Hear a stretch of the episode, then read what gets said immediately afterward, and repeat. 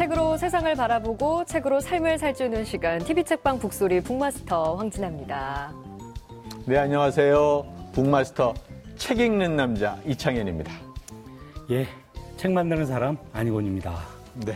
자, 오늘은 좀 흥미로운 주제로 얘기를 나눠볼까 합니다. 네. 우리 시대를 보는 눈이 뭐 여러 가지가 있을 텐데요. 두 분은 어떤 게 있다고 보세요? 시대를 읽는 눈. 아무래도 우리가 직접적으로 세상을 다 보기는 힘드니까요. 최근 들어서는 매스미디어를 통해서 세상을 이해하는 게 아닌가 생각이 들고요. 이 때문에 매스미디어를 세상으로 열린 창이라고 얘기하죠. 그런 면에서 조금 창을 비판적으로 또 제대로 이해해야 되지 않을까 생각도 같습니다. 저는 뭐 책을 만드는 사람이니까 책이 역시 세상을 담는 거울이 아닐까라는 생각을 하게 되는데요. 그 책은 조금 늦어요, 항상. 이슈보다. 음. 근데 담으려면은 분량이 있고 제대로 담죠. 그렇죠. 그래서 책을 통해서 당대에 벌어지는 일들을 상당히 깊이 있게 볼 수 있을 겁니다. 예. 오늘은요.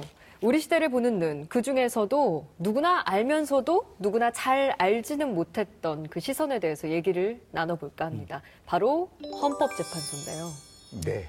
헌법재판소 1988년 그때가 우리나라 이제 민주화 운동의 어떤 시작과 또는 어느 정도 부분적인 완성을 이루었던 해인데 헌법재판소라는 새로운 것이 민주화의 운동의 하나의 결과물로 나타났어요.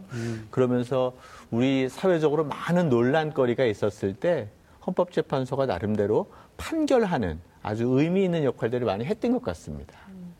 의외로 우리 생활 속에 상당히 깊이 들어와 있어요. 헌법재판소의 역할이라는 게. 네. 요새도 뭐, 그 중소상공인협회라고 하나요? 거기가 이제 최저임금 문제로 음, 그 기업 소유권 침해라든지 음, 뭐 경영권 침해다라고 헌법 소원을 걸어놓은 상태고요. 음, 또 노동조합들 쟁의 행위가 뭐 자주 벌어지잖아요. 그렇죠.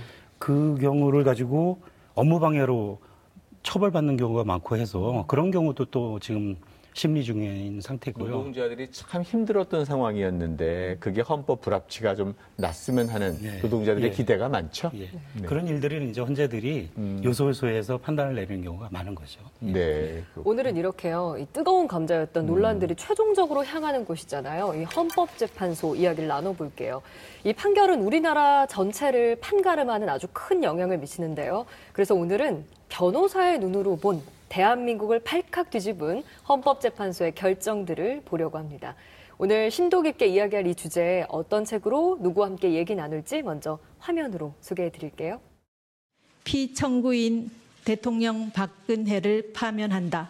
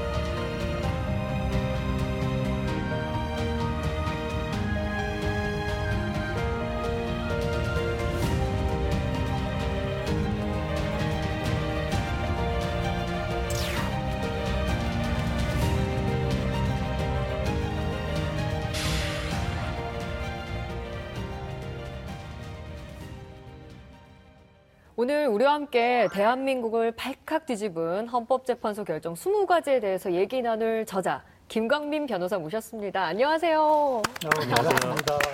우리 북소리 시청자분들께 인사 말씀 좀 부탁드립니다. 네, 안녕하세요. 방금 전에 소개받은 대한민국을 발칵 뒤집은 헌법재판소 결정 20이라는 책을 쓰게 됐습니다. 김광민입니다. 네. 그 부제를 보니까 그 한국 사회를 뒤흔든 사건, 합헌에서 위헌까지 이렇게 썼어요. 어, 헌재가 태어난 지 30년이 됐고 우리 사회에서 그 헌재의 결정은 누구, 어떤 결정보다도 좀 주목을 받아왔는데요.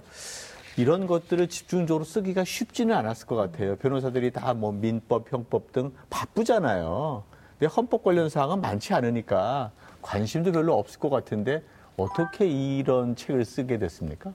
우선은 헌법은 변호사, 변호사에게 있어서 헌법은 사실 그 매력적인 분야는 아닙니다.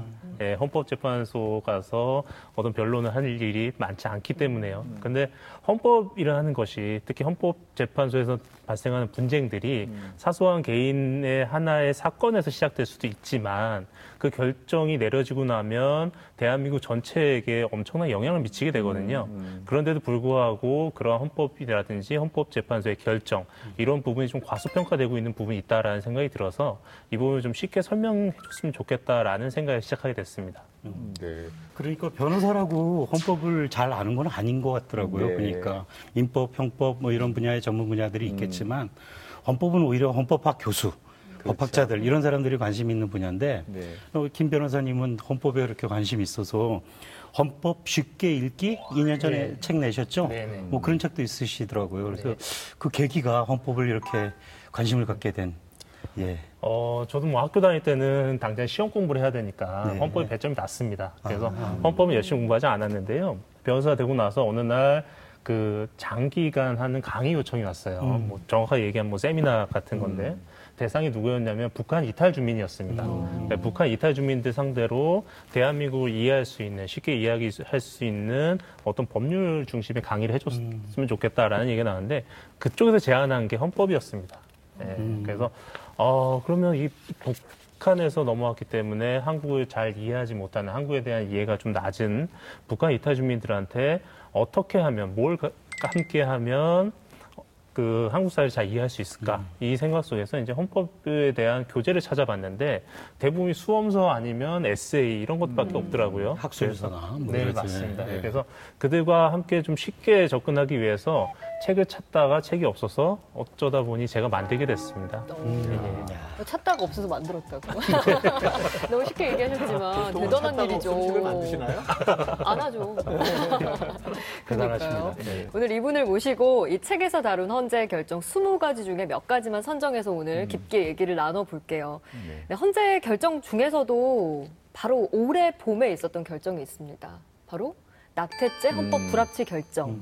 여기에 대해서 먼저 얘기를 나눠볼까 하는데요. 이로써 66년 만에 낙태죄가 사라지게 됐습니다.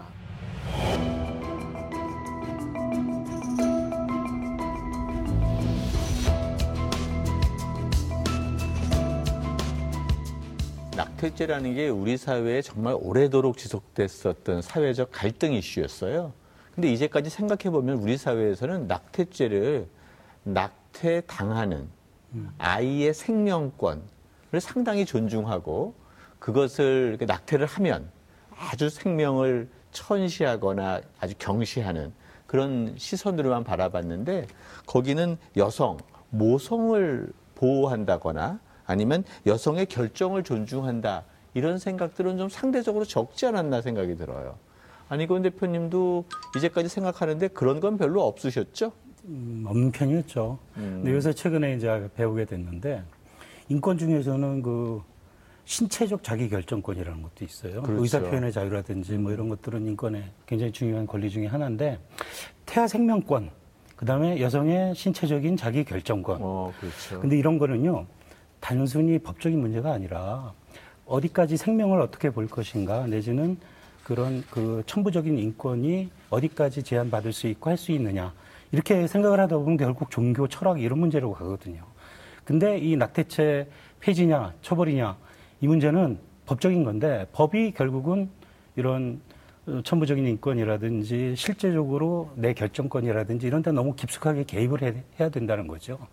그래서 이렇게 말하는 저, 저도 천주교 신자입니다. 낙태 반대해야 되는데 저는 낙태죄를 반대하는 거지 낙태죄로 처벌하는 것은 안 된다고 봅니다. 사실 이 낙태죄는 낙태죄는 국가가 주도를 해서 법을 어겨왔던 형벌 조항입니다. 예, 과거 뭐 그 저희 인구 정책 할 때 있었잖아요.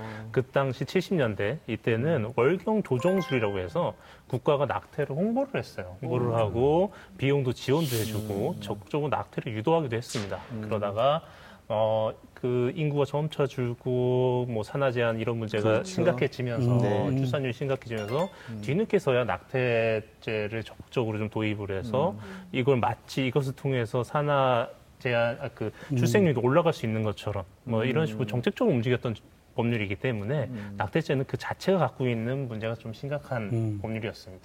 되게 재미난 게 아까 정부가 이중적인 기준을 가지고 있었다는 얘기 아주 훌륭한 지적인 것 같고요. 더 중요한 건 헌법재판소 자체도 2012년도에는 낙태죄를 헌법 합치다라고 얘기했거든요. 근데 지금 7년이 지난 2019년도에는 헌법 불합치다 라고 얘기를 했어요.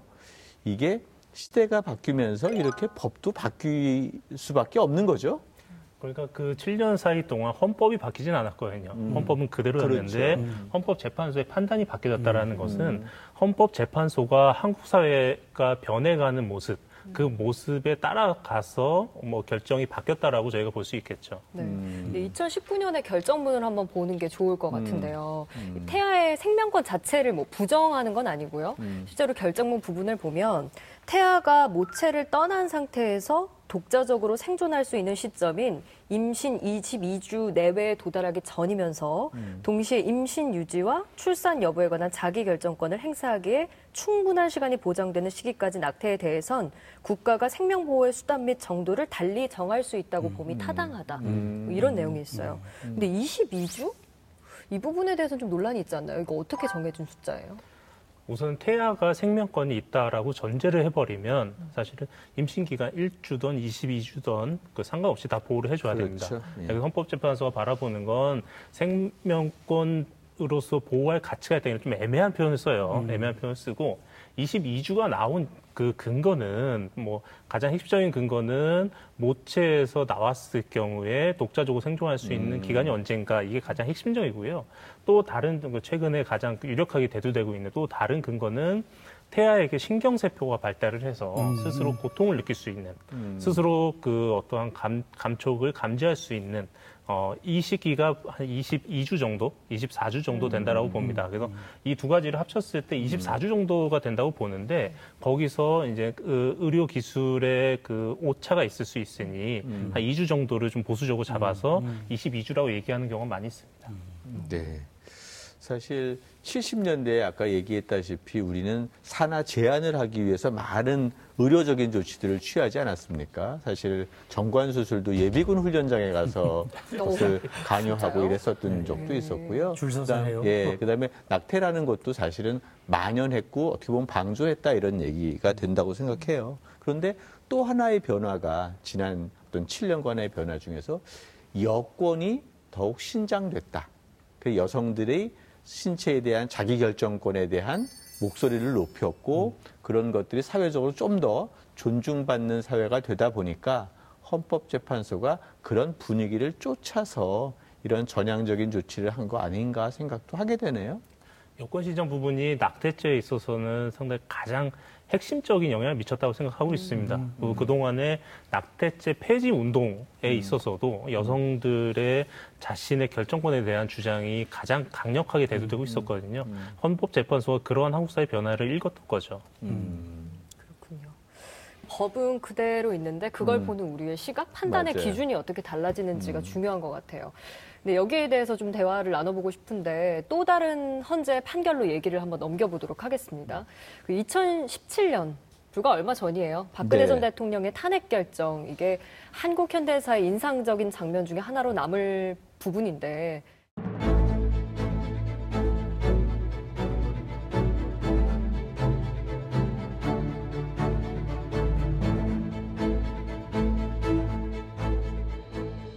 실제로 저도 그렇고요. 뭐 이때처럼 많은 사람들이 헌재 결정문을 직접 찾아서 읽어본 적이 있을까? 저는 그런 생각이 들더라고요. 네, 헌법재판소가 어디 있는지 잘 몰랐어요, 사람들이. 그 근데 이 판이 결정문도 찾아보면 그렇죠. 없잖아요. 그리고 헌법재판소의 판결을 텔레비전 중계로 보는 경우가 사실 거의 없거든요. 거의가 아니라 처음 아니었나요? 처음 네. 아니었는지 네. 모르겠는데 하여튼 그래가지고 사람들이 관심을 갖는다는 건 되게 좋지만 야 우리 사회가 헌법에 이런 문제가 전 국민에게 문제가 될 정도로 헌법적 가치가 크게 훼손됐던 적이 많았구나 뭐 이런 생각도 하게 그런 되더라고요. 사건이었죠. 이 그렇죠. 박근혜 탄핵 네. 어, 문제. 대통령 박근혜를 탄핵한다. 이거는 아마 쉽게 잊혀지지 못할 거예요. 그때 당시에 그 결정문의 내용들도 굉장히 많이 언급이 되고 보도가 됐었는데 그 내용을 좀 우리 소개해 주시겠어요? 그렇죠. 아까 대통령 박근혜를 탄핵한다. 이제 이런 주문을 하기 전에 이야기했었던 건데요. 제가 한번 읽어보겠습니다. 탄핵 제도는 누구도 법 위에 있지 않다는 법의 지배 원리를 구현하고 헌법을 수호하기 위한 제도이다. 국민에 의하여 직접 선출된 대통령을 파면하는 경우 상당한 정치적 혼란이 발생할 수 있지만 이는 국가 공동체가 자유민주적 기본 질서를 지키기 위하여 불가피하게 치러야 하는 민주주의의 비용이다. 이렇게 얘기를 했는데요. 사실 이게 탄핵이라는 게 얼마나 이제 정치적 혼란을 야기하는 결정입니까? 그런데도 국가 공동체가 자유민주주의적 기본 질서를 지키기 위한 불가피한 비용이다라고 얘기한 것. 참 이렇게 글 쓰려면 헌법재판관들 며칠 고생하는 것 같고요. 그때 아마 이정미 재판관인가요? 머리에 이렇게 네. 가지고 아침에 출근하는 모습을 보면서 야 정말로 정신이 없으셨구나라는 생각을 하게 됐었어요. 명문 맞나요, 이거? 명문? 어, 사실 제가 봤을 때는 네. 명문이라고 이야기 좀 어려울 것 같습니다. 네. 어, 왜요? 우선 그 한 문장만 놓고 보면 말씀하신 한 문장만 놓고 보면 핵심의 요소를 명확하게 짚어주긴 했지만 했지만 그 비법조인들 그러니까 국민들이 바라봤을 때 이게 과연 국민들의 가슴에 들어올 수 있었을까라는 생각은 좀 들어요. 근데 그 당시 상황을 보면 그렇죠. 오랜 기간 동안 국민들이 저항권을 행사했고 그 저항권 행사에 대한 결정을 읽어준 것이기 때문에 당연히 감동을 받았겠지만 문장만 놓고 보면 국민들을 이해하고 설득하는데 좀 너무 딱딱한 문장이 아닐까라는 생각이 좀 듭니다. 변호사님이 너무 평가가 박하다. 기준이 되게 높다. 어, 그때는 문학적 기준이 아니고요. 국민적 기대에 얼마나 이게 부합하느냐. 솔직히 부합하느냐. 이게 판단 기준입니다. 네. 명문이네요. 네, 아까 정일장 변화, 예. 아, 태세 전환을 하셨어요. 네. 근데 저는 그때 뭐 내용은 둘째치고 아 국민 주권이 이렇게 실현되는구나 생각이 들기도 음. 하고 아 역시 헌법이 기준이 돼야 된다 이런 생각도 했던 것 같은데 변호사님은 그때 그 결정 어떻게 보셨어요? 어떻게 느끼셨을까요? 우선은 헌법재판소의 결정들은 철저하게 법률에만 의지하면 안 되는 결정들입니다. 한국 사회를 읽어야 되고 한국 사회의 변화를 느껴야 되는 결정들이죠. 그 특히나 그 대통령을 파면한다라는 것은 그 이러한 용어를 좀 많이 쓰지는 않는데 국민의 저항권을 직접적으로 인정해주는 그러한 결정들입니다. 그렇기 때문에 국민들의 저항권이 어느 정도로까지 분출되었는지를 살펴보고 결정을 내려야 되거든요. 그렇기 때문에 어, 다른 의미에서 매우 고도의 정치적인 결정 행위죠. 그래서 그 많은 사람들은 뭐 헌법재판소가 정치적 결정을 했다라고 했을 때 비난을 하는데 저는 이런 식으로 이런 식으로 그 순수한 고도의 정치적 결정은 헌법재판소가 자신의 위치를 갖고 국민들의 의사를 적절하게 반영하는 매우 바람직한 행위였다라고 생각을 합니다. 결국은 그 겨울 내내 2016년에서 17년 넘어가는 겨울 내내 또 다른 정치적 행위라는 거는 촛불 이죠. 촛불 집회라는 정치적인 의사 표현이 현재 어떤 고도의 정치적인 그런 결정을 이끌어냈다고 볼 수도 있는 거겠죠. 네, 예. 그렇기 때문에 저는 그, 그 당시 촛불을 혁명이라고 부를 수 있다라고 생각합니다. 음, 알겠습니다. 근데 우리나라도 예전에는 헌법재판소 없었잖아요. 근데 그러다가 어떻게 생겨나게 된 거예요? 헌법재판소가 있는 국가들 중에 대표적인 국가가 독일과 한국이에요. 그런데 국제적으로 현재 한국은 상당히 헌법재판소가 잘 운영되고 있다고 평가받고 있는데요. 헌법재판소에 대한 근거 규정은 좀 오래전부터 있었습니다. 음. 있었지만 국가에서 헌법재판소를 만들지 않았죠. 만들지 음. 않고 있다가 어, 86년도에 민주화가 되면서 음, 우리도 이제 헌법적인 판단을 할 수 있는 별도의 국가기관이 필요하다라고 생각을 해서 급히 서둘러서 만들게 됐습니다. 그럼 그 이전에는 어떻게? 대법원에서 그 헌법재판소 역할을 해왔죠. 근데 중요한 것은 그렇게 만들어졌어요. 근데 그러다가도 점점점 사회적 정당성과 대의 명분이 강화되면 나름대로 제도의 의미가 있는 건데 헌법재판소는 뭐 독일의 사례처럼 중요한 의미 있는 기구로서 역할을 하고 있는 거죠. 네, 맞습니다. 헌법재판소가 처음 만들어졌을 때 헌법재판소의 앞날에 대해서 비관적으로 바라보는 전문가들이 그렇죠. 상당히 많이 있었습니다. 그래요. 그 이유는 뭐냐면 이미 대법원을 중점으로 하는 사법체계가 공고하게 그럼요. 자리 잡고 있는 상황에서 헌법재판소가 지금 막 만들어진 헌법재판소가 과연 제 역할을 할 수 있는가 여기에 대한 비판이 많았었는데요. 이 부분에 대해서 헌법재판소는 꿋꿋하게 자신들의 목소리를 자신만의 목소리를 내오면서 자리를 잡아왔던 부분이 있고 제도적으로 좀 살펴보면 그 입법 사법 행정부 수반이 3분의 1씩 헌법재판소 재판관에 임명을 합니다. 그러다 보니까 대법원장이 3분의 1을 임명하게 돼 있어요. 네. 그러니까 제도상으로도 대법원의 어떠한 눈치를 볼 수밖에 없는 이런 상황에 놓여 있음에도 불구하고 한국 헌법재판소는 자기만의 목소리를 상당히 꿋꿋하게 잘 내왔습니다. 그래서 제가 처음 헌재에서 그 심판이 나왔던 기억하기로는 그 동성동본 결혼 허용이 제가 기억에 처음 나거든요. 그 굉장히 우리 생활에 밀접한 그런 판결 심판을 내렸다고 볼 수 있는데요. 그때 제 친구도 어, 굉장히 좋아했던 친구가 있고요. 저도 해당된 예, 분이 예, 있었나요? 예. 저도 어. 젊은 시절이었으니까. 응답하라 1988. 맞아요. 그때가 저희 정- 결혼 정년기였어요. 그때 보면은 그 동성 동본 때문에 혼인을 반대한다는 이야기가 그 그렇죠. 드라마에서. 다뤄지는데 네. 요새 보면은 저게 무슨 얘기일까 뭐 이런 사람들이 있을 거예요. 근데 그런 식으로 차곡차곡 헌재가 어떻게 만들어졌든 차곡차곡 제 역할을 해온 거는 분명히 맞는 것 같습니다. 예. 그것도 있고 여성 호주제. 지금 말로 들으면 말도 안 되는 건데 여성은 호주가 될 수 없었던 없었죠. 시대가 있었는데 그것도 헌법재판소 판결에 의해서 호주제가 정착된 거죠. 네, 맞습니다. 음. 사실 이렇게 뭐 법이라는 한계 때문에 이루어지지 못하던 것들이 헌재를 통해서 사람들이 생각하는 그런 정의가 이루어진 그렇죠. 점도 분명히 있는 것 같아요. 근데 그중 하나가 이 책에서도 언급된 친일 반민족 행위자 재산의 국가 귀속에 대한 특별법에 대한 합헌 결정이 있습니다.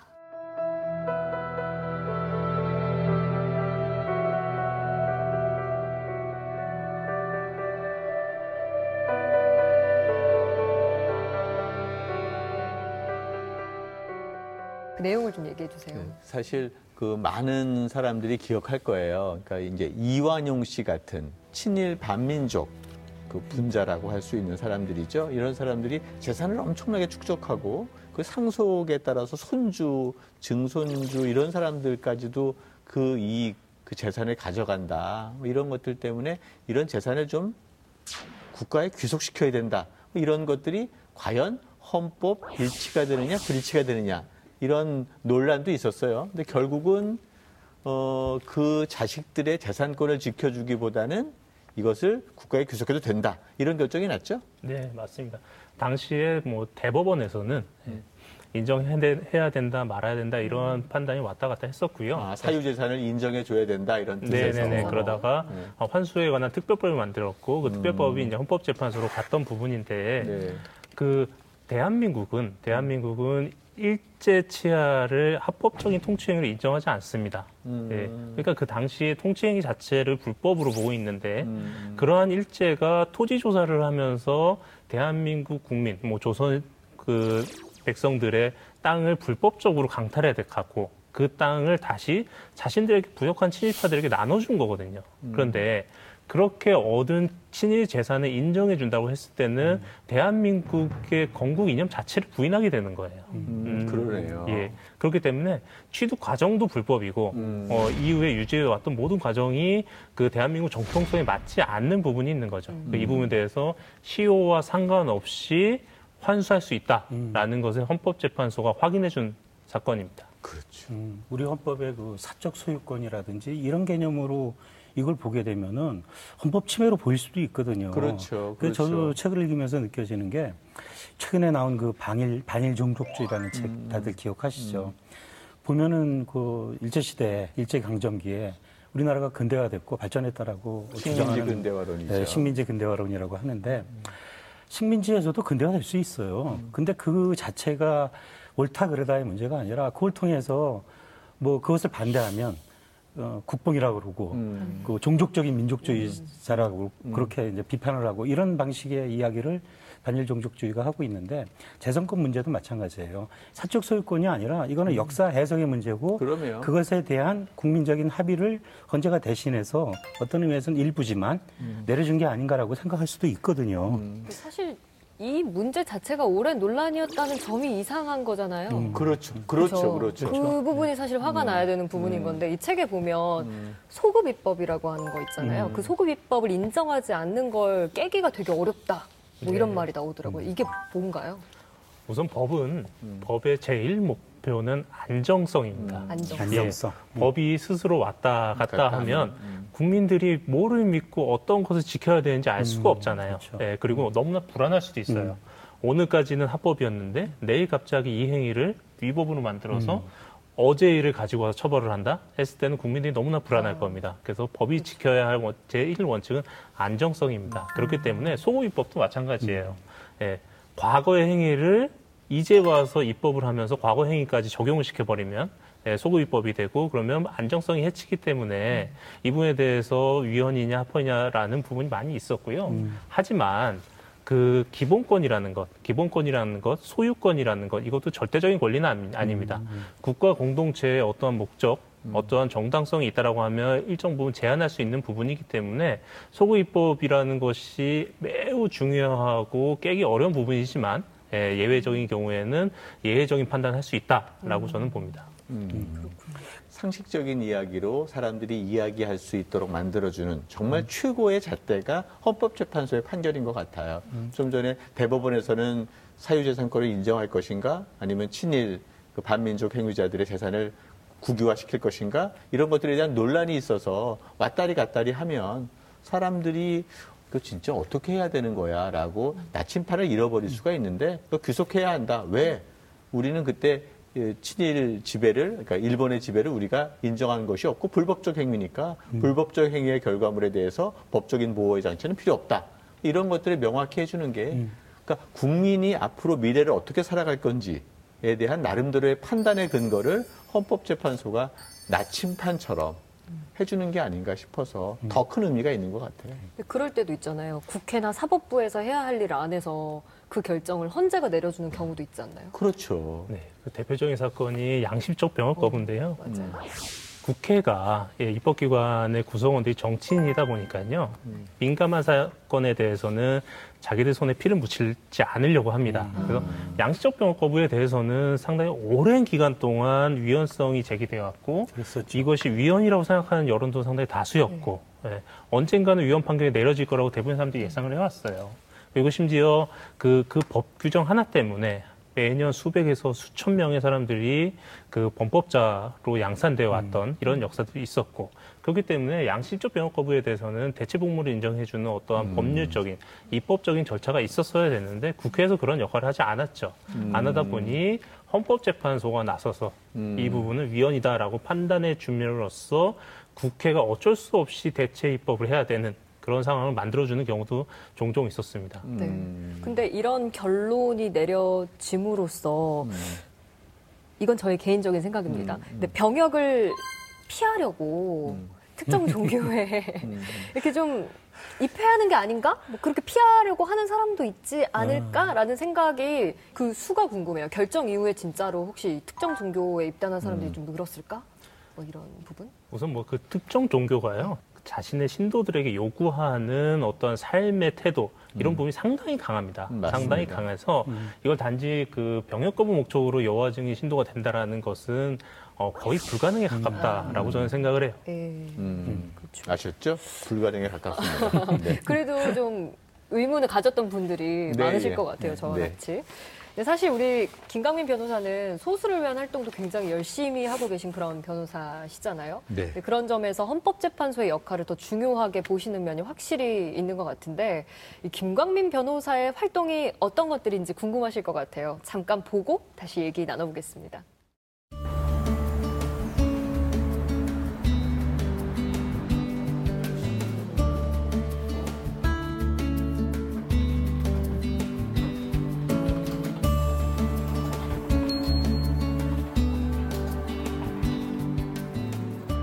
흔히 얘기할 때 뭐 사고 쳐서 뭐 경찰서 가고 검찰 가고 재판 받고 이런 친구들 중에 그 뭐 변호사를 선임하기 어렵고 또 지원해줘야 할 필요성이 좀 있고 이런 친구들한테 저희가 뭐 경찰부터 재판까지 다 지원해주고 있습니다.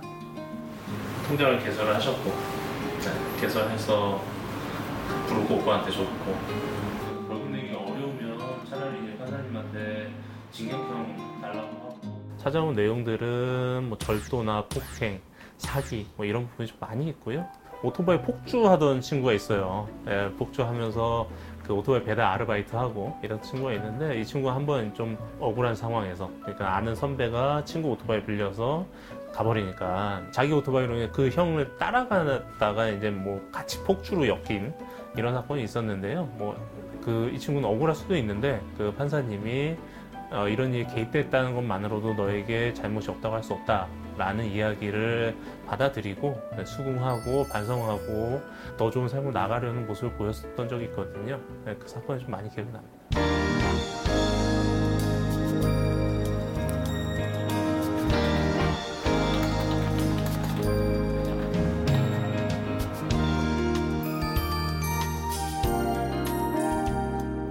한국에서 법은 좀 많이 경직돼 있는 것 같아요. 경직돼 있고 그런 부분에서 고려를 좀 안 하고 그렇게 되면 이런 부분에 있어서 법이 추구하는 목적도 달성하지 못하고 또 하나는 국민들이 법을 신뢰하지 못하는 상황도 발생을 하고 이런 문제들이 발생하는 것 같아서요. 법이 좀 더 국민에게 다가갈 수 있었으면 하는 아쉬움이 좀 있습니다.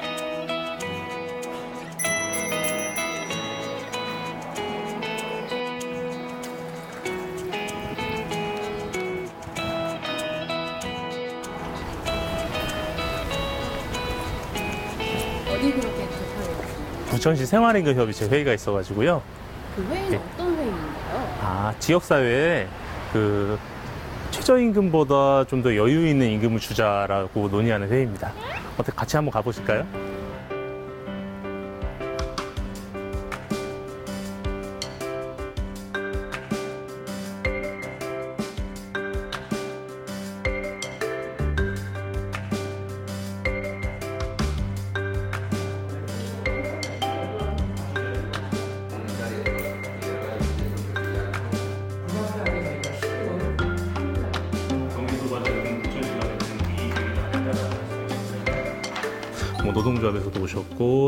상공회에서도 오시고요 시청 관계자분들도 오시고 저같이 시민들도 오고 있습니다. 우리 사회에서 정말 저소득층에 계신 분들, 임금이 가장 낮으신 분들, 그분들에게 직접적으로 어떠한 혜택을 드리는 거기 때문에 어, 이 회의를 참석할 때마다 어, 상당히 좀 그 뿌듯함을 좀 느끼고 그러고 있습니다.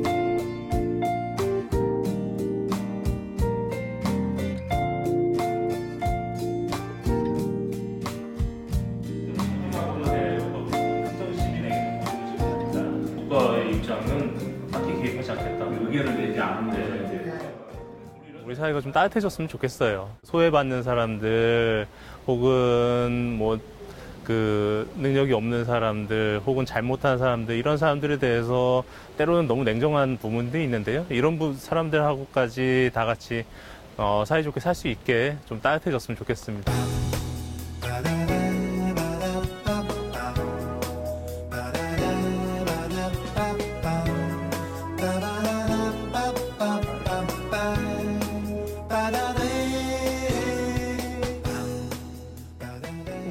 법은 우리 사회의 근간이잖아요. 근데 이 법이 우리 사회에서 해야 할 일을 제대로 하지 못하는 부분도 분명히 있고 거기에 대한 논란도 있습니다. 근데 법을 바꿔야 한다 뭐 이런 얘기가 나올 때도 있는데 우리 변호사님은 직접 그런 걸 느끼신 적이 있을지도 궁금하네요. 법을 바꿔야 한다. 이건 좀 아닌 것 같다. 현장에 있으면서 네. 뭐 그런 부분 느끼는 건 한두 가지가 아닙니다. 많아요? 그 가장 최근에 느낀 것만 말씀을 네. 드리면요. 어, 성폭력 사건에서 상대방이 그 무고죄로 역고소하는 경우가 많이 있습니다. 음. 그렇다고 하면 성폭력에 대한 고소권 그리고 반대로 온 무고죄 고소권 이 두 가지가 같이 진행이 되면서 피해자가 압박을 느끼고 그 압박 때문에 고소를 취하는 경우들이 많아요. 그렇기 때문에 어, 성폭력권에 한정해서라도 무고죄를 적용하는 시점 이런 부분 좀 바꿔야 된다고 생각이 들고요. 이런 부분에 있을 때는 법이 사회를 못 따라간다, 법이 좀 개정돼야 된다 이런 생각을 좀 많이 하고 있습니다. 네. 그런데 헌재의 역할이 중요하다라고 얘기하는데 헌재 결정이 다 이루어졌음에도 불구하고 그 후속적인 작업이 되지 않아서 이거 헌법재판소의 결정이 났는데도 이렇게 법률적인 작업도 안 이루어지고 정치인들도 불복하고 이래도 되는 게 있는가라는 생각이 드는데 그게 바로 5.18 민주화 운동법 아닙니까?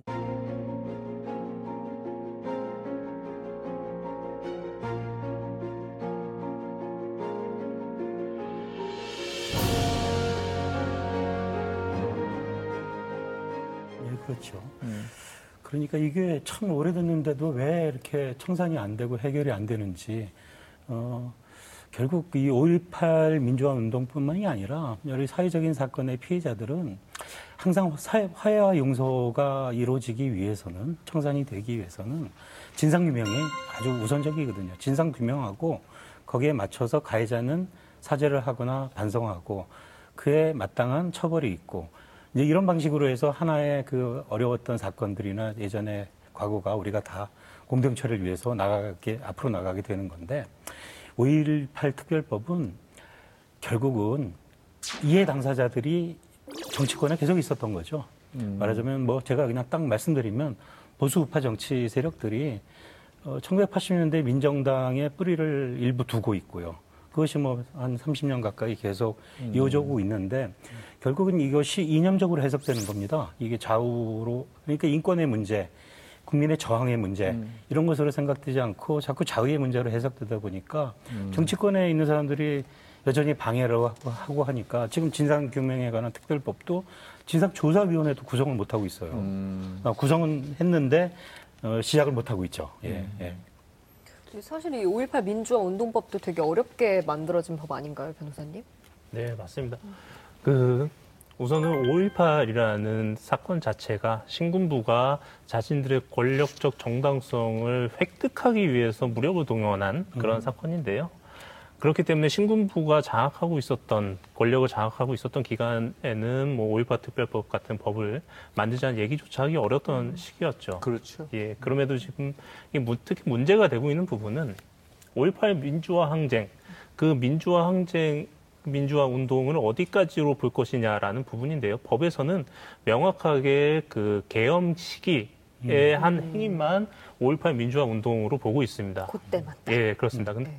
그렇지만 한국 사회에서는 그 이후에도 어, 전두환 노태우 정권 시절을 계속 거치면서 그 5.18에 대한 진실을 알리고 진실을 밝혀내기 위한 운동들이 있어 왔고 이런 운동이 전두환 노태우 정권에서는 민주화 운동의 핵심적인 요소로 작용을 했거든요. 그리고 그러한 목소리를 내다가 처벌받은 사람들도 많이 있었고 그래서 5.18 그 쪽에서는 이 시기에 5.18 진실을 알리기 위해 했던 운동들 그것도 5.18 민주화 운동을 봐야 된다라고 이야기하고 있는데 특별법에서는 그렇지, 그렇게 보고 있지 않기 때문에 여기서 문제가 많이 발생했습니다. 예. 네. 80년대에는 사실 미국이 과연 광주 민주화 운동 상황에서 무엇을 했느냐 뭐 이런 것들에 대한 문제 제기를 하기 위해서 대학생들이 미국 문화원을 점거하기도 하죠. 그러니까 이러한 것들까지를 다들 포함해서 조금 더이 광주 민주화 운동, 특히 5.18과 관련돼서는 조금 더 넓은 자세로 객관적인 사실들을 앞으로도 더욱 규명해서 역사적 기억을 올바로 가져가도록 해야 되는 거 아닌가 싶어요. 네. 그 당시 뭐 사례 하나를 말씀을 드리면요.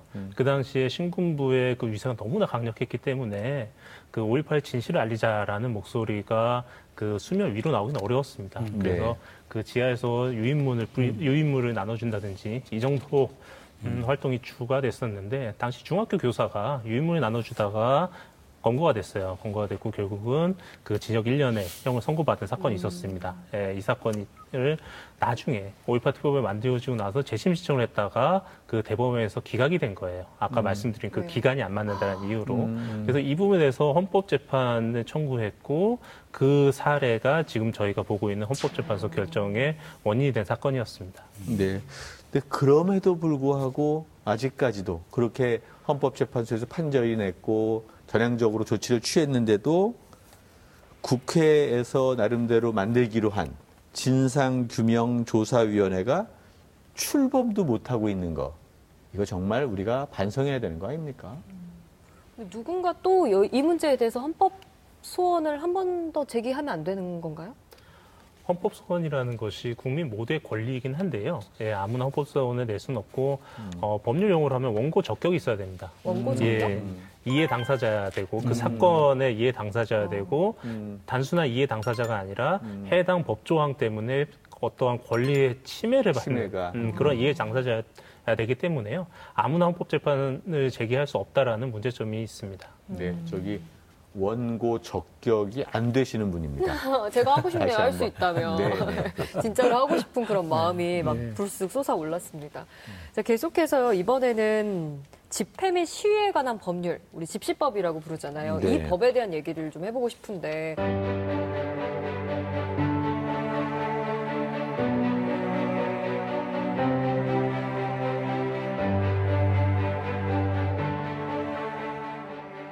촛불 집회 때 당시에 엄청나게 논란이 불거졌던 그런 부분입니다. 근데 이 집시법에 따르면 해가 뜨기 전이나 해가 진 이후의 시위가 불법이었어요. 이게 말이 되냐 이런 논란이 많았고 2014년에 헌재가 결정을 내렸습니다. 이 집회 및 시위에 관한 법률 제10조 본문 중에 시위에 관한 부분은 각 해가 진 후부터 같은 날 24시까지의 시위에 적용하지 않는 한 헌법에 위반된다. 무슨 말인지 모르시겠죠? 저도 이걸 보고 한참 생각을 했는데, 그러니까 결국 해가 진 이후부터 자정까지는 시위를 해도 되는데, 자정을 넘으면 음. 불법이라는 거죠. 맞죠? 네, 맞습니다. 너무 어려운 내용인 것 같아요. 네. 근데 이 기준을 헌재가 정해줬네요. 사실 집시법이라는 게 집회와 시위가 민주주의를 지키기 위한 저항으로서의 시민운동이거든요. 정부는 당연히 집회와 시위를 통제하려고 하고요. 옛날에는 해지고 나면 안 돼라고 얘기해서 집시법이 1963년도에 만들어진 법 같은데요. 만들어져서 못하게 한 거예요, 무조건. 근데 요즘 도시가 어떻습니까?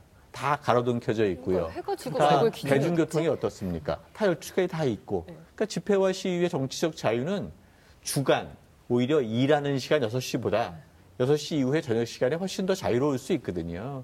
그런 면에서 저는 이렇게 시간을 늘리는 정도의 헌법재판소의 판결은 충분히 의미가 있었다고 생각하는데 그러면 24시 이유는 뭐냐?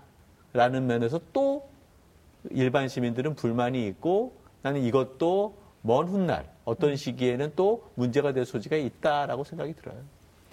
당시 결정에서 또한 가지 좀 중요하게 예. 바라봐야 될 점이 있습니다. 어떤 부분이냐면 방금 황, 안, 황 아나운서님 말씀하신 것처럼 시기를 시간을 정해준 거예요. 음, 딱. 자정 전까지. 12시까지만. 네. 네. 근데 그 행위는 법률에서 위법으로 규정하는 시기, 시간, 그것을 결정짓는 행위는 입법기관에서 할 행위입니다. 그렇죠. 예, 법을 만드는 행위인데 그렇지. 사실 헌법재판소의 결정을 보면 기존에 있었던 법률을 바꿔서 24시까지로 바꾼 새로운 법을 만드는 어. 행위가 돼요. 맞다 안 맞다만 판단해야 되는데 그렇죠. 이게 위헌이다 합헌이다만 판단해야 되는데 음. 헌법재판소 스스로 입법을 해버린 행위가 되기 오. 때문에 이러한 행위는 그 헌법재판소의 역 할과 권한을 좀 넘어선 행위가 아니라는 좀 비난을 받을 소지가 이거는 있습니다. 국회의원들이 저기 헌법재판소에 위헌 신청을 해야 되는 거네요. 나의 직무를 왜 빼앗아 가느냐. 네, 맞습니다. 식의. 그러네요. 네. 근데 이 판결 가지고 뭐 한정 위헌 이런 말이 책에 나오는데 이 한정 위헌이라는 말은 또 뭔지 모르겠는데 이 책 보다 보면은 뭐